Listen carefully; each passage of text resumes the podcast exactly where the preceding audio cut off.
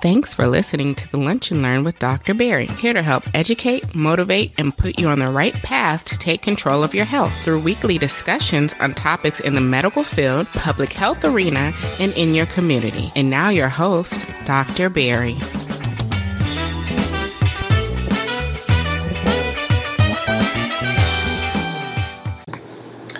Lunch and Learn community. Dr. Pierre here, your host, bringing you episode 65 of the podcast. And this week I am asking a question really to all of my practitioners and my physician listeners out there and healthcare providers. When was the first time you decided, you know what, I want to serve the community, I want to serve my patient, and I want to help heal the world, right? We all have these very lofty goals, right, of what we want to do when we become a physician. And for a lot of us, it may start very early. It may start when we're in elementary school, medical school. It may start when we're in middle school. It may start when we're pre med. Like there's different ranges of when that you know that goal of wanting to serve someone starts, right? But it happens for everyone, right? Now, I'll be honest. For a lot of people, after you get to medical school and you become a physician, that feeling may go away, right? But that's a whole different podcast discussion. This week, I'm just asking, and I want to kind of give my story, right, on when I decided to say, you know what, I'm ready to serve my community. And for a lot of people, you may, you know, especially if you uh, have been uh, keeping up with me, you know, I've wanted to be a physician all my life. But it wasn't really until I got to medical school, right, that I said, you know what, this is it, right? Like, I cannot believe I get to do this for a living. I cannot believe people are going to pay me to do something that I would do day in, night out for free, right? So stay tuned for uh, another amazing episode where we go into a little bit of the backstory of Dr. Pierre, where we learn where Dr. Pierre uh, was when he decided he was ready to serve the whole world and how Pierre, Dr. Pierre was going to do that, right? And like always, if you want my show notes, head over to drpierre'sblog.com forward slash LLP 065 or lunchlearnpod.com and you'll get all of the episodes this week.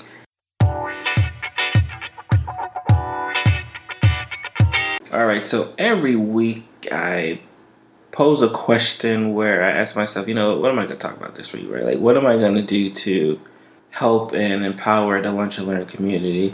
Because I've been going back and forth to conferences, one spectrum, it's how to better myself, better brand myself, better help monetize myself.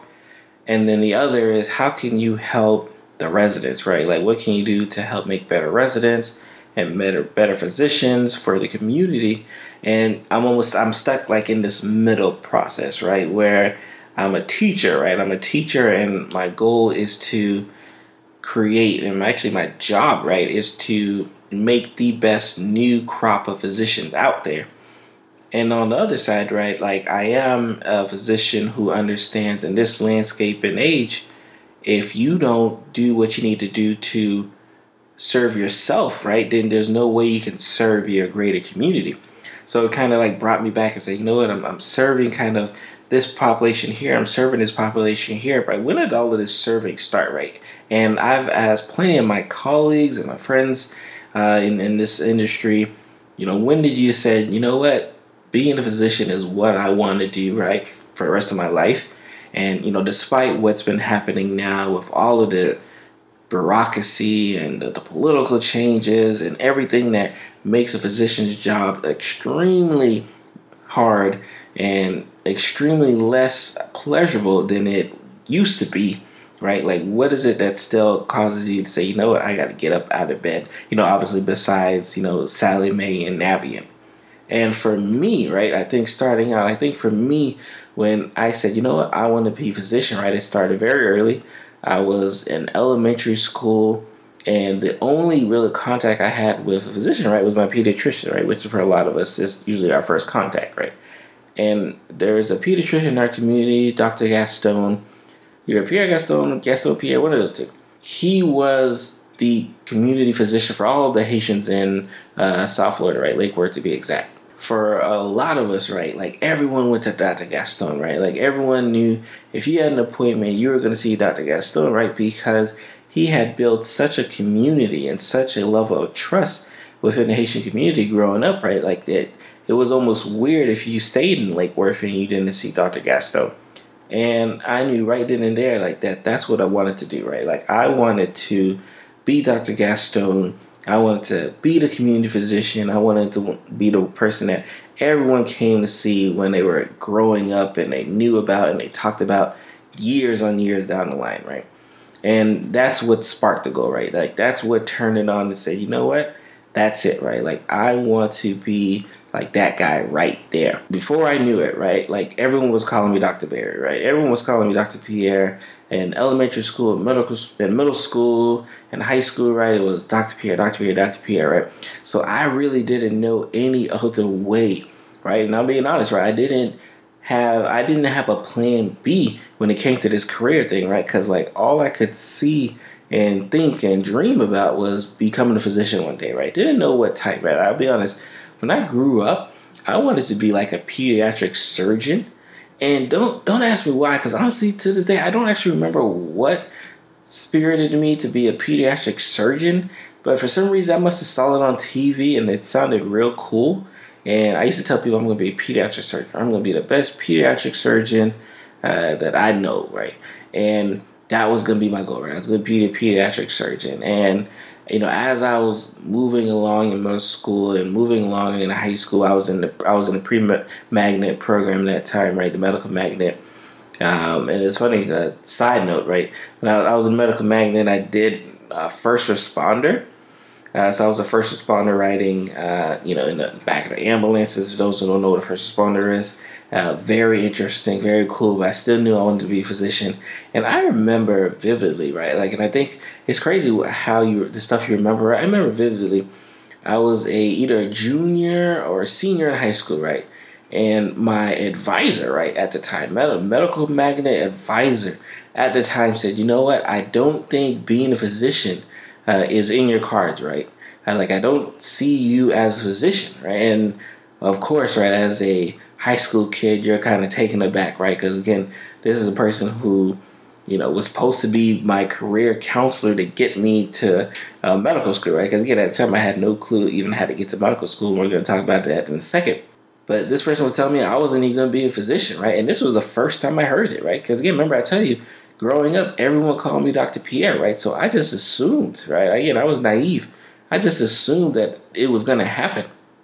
And here goes a person who I just assume has to be the expert, right? Because they are in the medical magnet, they are in the uh, career counseling field, right? And this person telling me they don't see me being a physician in, in, in my cards, right? And then I go to work, right? At the time, I used to work at Publix, right?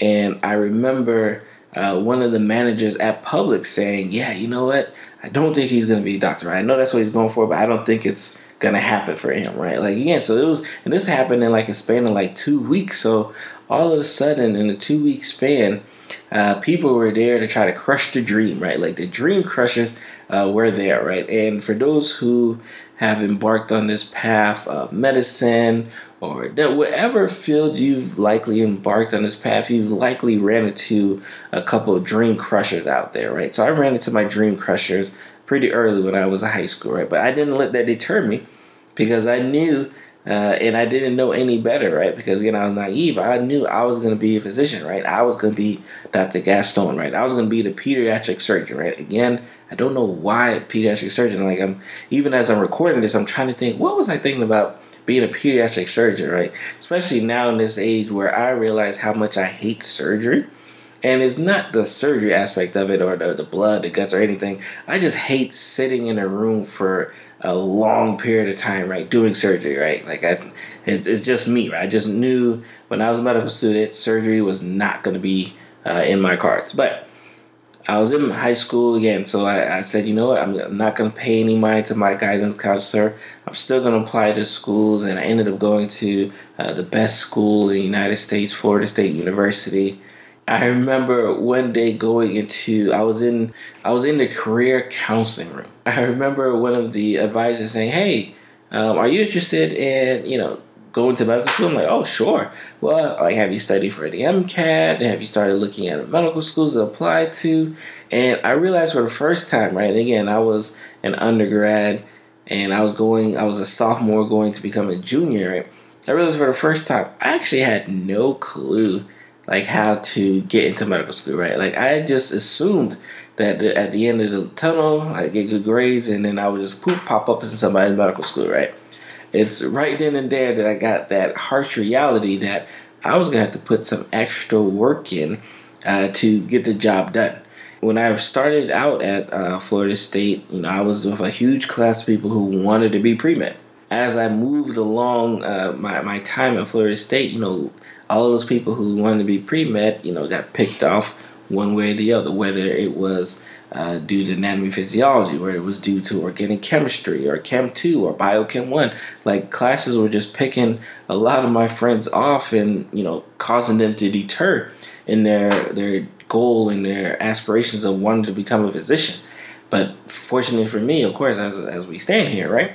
As we stand listening to it, right? Like I kept moving and I kept progressing was right then and there. I said, you know what? Like, I'm not gonna let anything stop me, right? To be like Dr. Gaston again. Remember, he was that that light at the end of the tunnel, right? Like again, and for those who know, I have not spoken to Dr. Gaston, and I'm still in South Florida, right?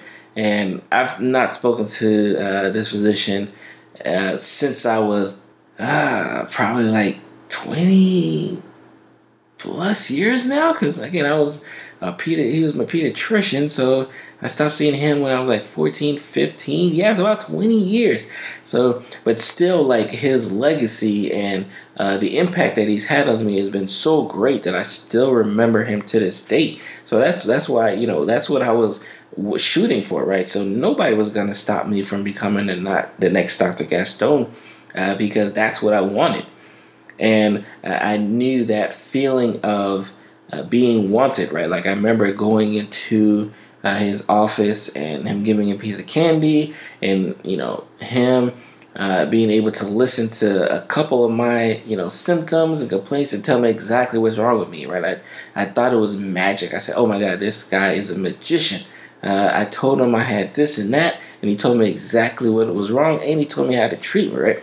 Again, just some one of these things that, as an impressionable child, uh, you you can't take for granted. And clearly, I, I have it right. Like he was that that peak. He was that that guiding light that says, you know what, this is why I got to do what I have to do. So there I am. I'm in undergrad, right? And I realized all of a sudden, hey, you got to do some volunteer work. You got to start doing some shadowing. You got to do a lot of these things that uh, you should have been doing, but you've been kind of, uh, because you didn't know, you didn't do it.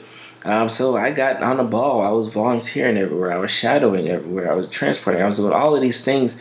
And the more I did, right, where there was uh, volunteering at the health department, volunteering at uh, the the weekend clinics, right, like just kind of being immersed in the system, the more I fell in love with uh, the act of becoming a physician, right, the act of uh, becoming the next Dr. Gaston, right, and it was an amazing journey for me, right, and again I hadn't even got to medical school yet, right? Like, I, these were just things I was doing in preparation for it. But I never saw it as a hill to climb, right? I saw it, hey, if everyone who is a doctor now has had to gone through uh, what I gotta go through, like I'm ready to do it, right? Like give me all of the extra work. So I was I was fortunate, right? I was fortunate enough to get to uh, medical school, right? I was, and even that story is pretty funny. Um, because when I remember I was in, I'm in Tallahassee still, I'm still at Florida State, still volunteering and you know studying for MCAT and doing what you're supposed to do. And I remember passing by the FOMA building, right, Florida Osteopathic Medical Association building. And at the time, right, I didn't know what that meant, right? I was like, what is that? Like, what all I saw was the words medical association. And I figured, hey, you know what? I need to go in there and see uh, what it's looking like.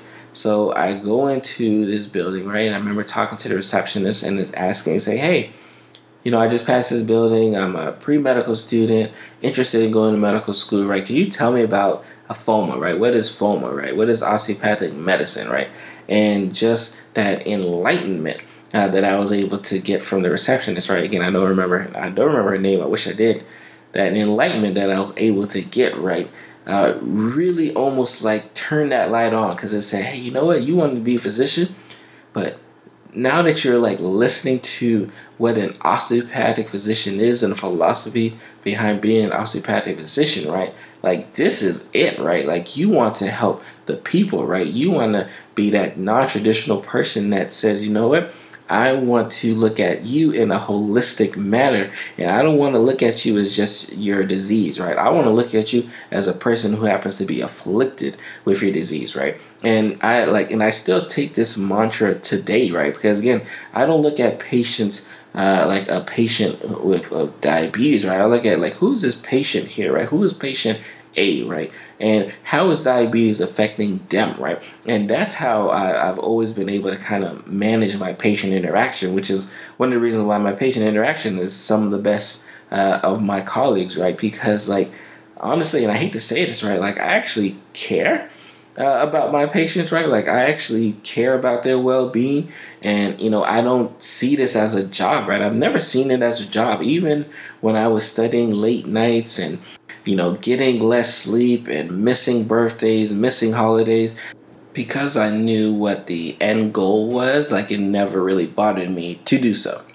So I was a junior, right? And you know, I'm loving everything about medicine. I'm loving the volunteering loving the hard work. I'm loving the outlook, uh, where I was gonna be when it was all said and done. But I still had this this goal of getting into medical school. Right, like again, this was something that unfortunately was kind of new. Right, I didn't I didn't realize all the stuff you had to do. Honestly, right, I didn't realize you had to study for uh, this test called the MCAT. Right, like I didn't realize that you know you actually had to apply to medical schools and you had to look to see what the prerequisites because I didn't know. Yeah, I was I didn't have any mentors. I just knew I wanted to be in medical school. But fortunately, uh, and uh, my uh, my career mentor. Uh, Miss Anderson, right? She was right then and there, right? She was the advisor for MAPS, the Multicultural Association for Pre-Health Students, which is a subsidiary of Student National Medical Association, aka the best student organization ever. Like, and again, I wish I was like being hyperbolous, but I don't know of another student organization that works as hard as Student National Medical Association. And, you know, I'll take that and argue with anyone about it. But besides the point, um, so getting with a lot of these like minded kids who also wanted to get to medical school, also wanted to do well in school, also wanted to volunteer was such an amazing thing for me that even when I had my my missteps, right? And my missteps, I, I'm talking about, oh, I forget what semester that was, but I, it was a semester when I had genetics and organic chemistry and biochem. And let me tell you, when I tell you I crashed and burned that semester, right? It was such a terrible semester. Uh, I, I usually like erase it from my memory, right? It was such a terrible semester and grades wise and didn't do well. And I figured, you know what? This is it this this is what they mean when they say uh, the weed out courses, right? Like I'm so, all of a sudden I'm like I'm not gonna be a doctor anymore. But then I remembered what it was like when I was in high school and my career advisor told me well, she didn't see being a physician was in my cards. And then I remember uh, my manager at Publix telling me that she didn't see being a physician was in my cards. And I just used those two as motivation. I said, nope, I'm not gonna let them be correct, right? So I just picked up and I kept walking right. I said, you know, this is an obstacle. This is an obstacle that a lot of our physicians tend to face, right? Even though we don't talk about it. But I'm going to make sure that I don't let this art- this uh, obstacle defeat me, and I didn't, right? Uh, so I got to medical school and really, uh, I hate this. I, I want to say it was 100% by the marriage, but I don't know, right? Because uh, when I talked earlier about, you know, getting in touch with FOMA, right? Like I met my advisor and uh, preceptor, right? Dr. Dacker, right? He was, at the time I didn't know it, right? But he was an osteopathic physician in the area and he was a part of the Florida Medical Florida Osteopathic Medical Association. And I remember him telling me like, "Hey, have you applied to uh, Nova for uh, medical school?" Right? I said, "No, I didn't." So I, I, applied to Nova. I didn't realize Nova was in South Florida. At that time, I realized very quickly, being in Tallahassee, that I did not like the weather in Tallahassee. I did not like being cold whatsoever. And I applied, and like two weeks later, I got an interview, and like two weeks later, I was in medical school. Right? Like, whoa! Like this is like this is happening. Right? Like four more years, and it's definitely gonna be Dr. Pierre. right? Like how like the countdown was officially on. When I was middle school, it was like, hey, you're gonna be Dr. Pierre. Hey, you're gonna be Dr. Pierre. When I was in high school, you're gonna be Dr. Pierre. But now, like, I'm in medical school, and it's yo, really, you're about to be Dr. Pierre, right? Like craziness, right? But the the goal was always the same, right? Because again, I wanted to be Dr. Gaston, right? I wanted to help uh, my community out. I wanted to help my patients out. I wanted to be the one that pers- people came to uh, when they needed assistance, right? So I took that reins on, and I still continue doing exactly what I was doing in undergrad, right? I was volunteering. I was uh, being part of much more organizations. Again, a Student National Medical Association being one of the primary ones, and we were just going in and putting in work and I know we were putting in work because all of the other organizations like took heed, right? Like they knew that if their event wasn't as good as our event, there was no point to do an event, right? Like they knew if they weren't going to have the enthusiasm uh, to serve and help the community, there was no point to do it, right? Because SNMA, Student National Medical Association, was going to show them up every which way. So it was definitely such a an enriching experience, right? Because I knew even as I moved along and became a first year and a second year medical student, a third year, that the serving aspect of it was always the most important thing for me, right? Like it actually, it actually, unfortunately, kind of ruined me, right? For to do ER, and uh, for those who know, ER is more of a very fast paced, get in, get out type of thing. But I was the worst one in ER, right? Because I was always asked, well, hey, like, how's home? How, like, I always would want to know more about my patient and just knowing the little itsy bitsy facts just to get them either inside uh, the hospital admitted or outside a hospital discharge wasn't enough for me, right? So I knew right then and there ER definitely wasn't going to be in, in my uh, cup of steez. But it's it's definitely been something, right? Like this this feeling of serving uh, the community, right? This feeling of serving the patient in front of you, right? This feeling of serving uh, my residents, right? It's definitely, and then honestly, at the end, this feeling of wanting to serve myself, right? It's always been a, a primary uh, goal, right? It's always been a primary mission of mine to help facilitate and make it easier to make it possible, right?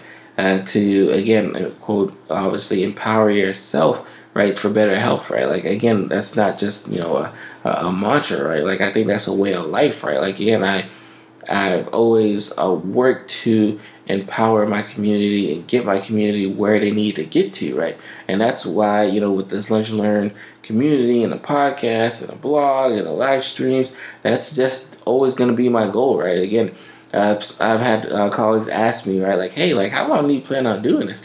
The the answer is likely forever, right? Like I don't see a necessary reason to stop doing it, right? Like it's it's one of the reasons that once I changed jobs, I still was doing exactly what I wanted to do and exactly how I was doing it, right? Because I wasn't necessarily doing it because it benefited me on an outpatient basis, even though it definitely did.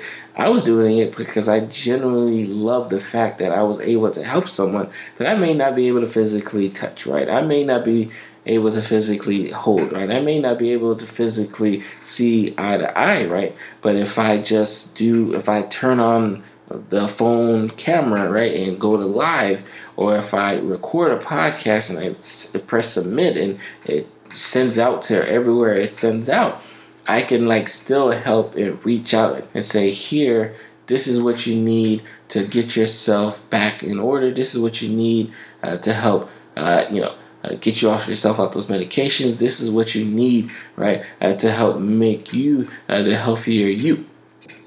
So that being said, I think I'm really going to be spending uh, some more time, especially with the lunch learning community, bringing you other professionals and asking the question: When did they decide that serving you guys, right, serving the community, right, serving their patients, serving themselves, uh, was the thing for them to do, right?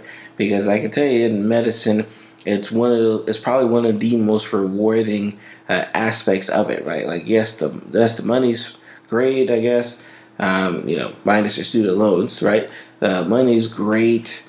The uh, prestige, somewhat, uh, is still good, right? It still holds a little weight, right? Like it still holds some weight to be a physician, right? Uh, but at the end of the day, right, it's the serving, right, like that gets everybody up out of bed at four in the morning to go see that patient or answer that phone call at two o'clock in the morning, right? It's because our drive to serve will always overpower everything else. Like always, I'm going to see you guys next week. Again, head over to drpierre'sblog.com for uh, today's show notes. See you next week. Thank you for listening to another episode of the Lunch Learn with Dr. Pierre. Please head over to lunchlearnpod.com where you'll get the most recent episodes as well as today's show notes for your listening and viewing pleasure. And like always, depending on where you're listening this to, please subscribe to the podcast so you can get all the latest episodes sent directly to you. And we are at all of your favorite podcast listening stations, including Apple Podcasts, Google Play, SoundCloud, iHeartRadio, Spotify, and Stitcher Radio.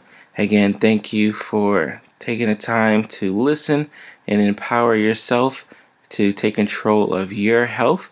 And we'll see you next week.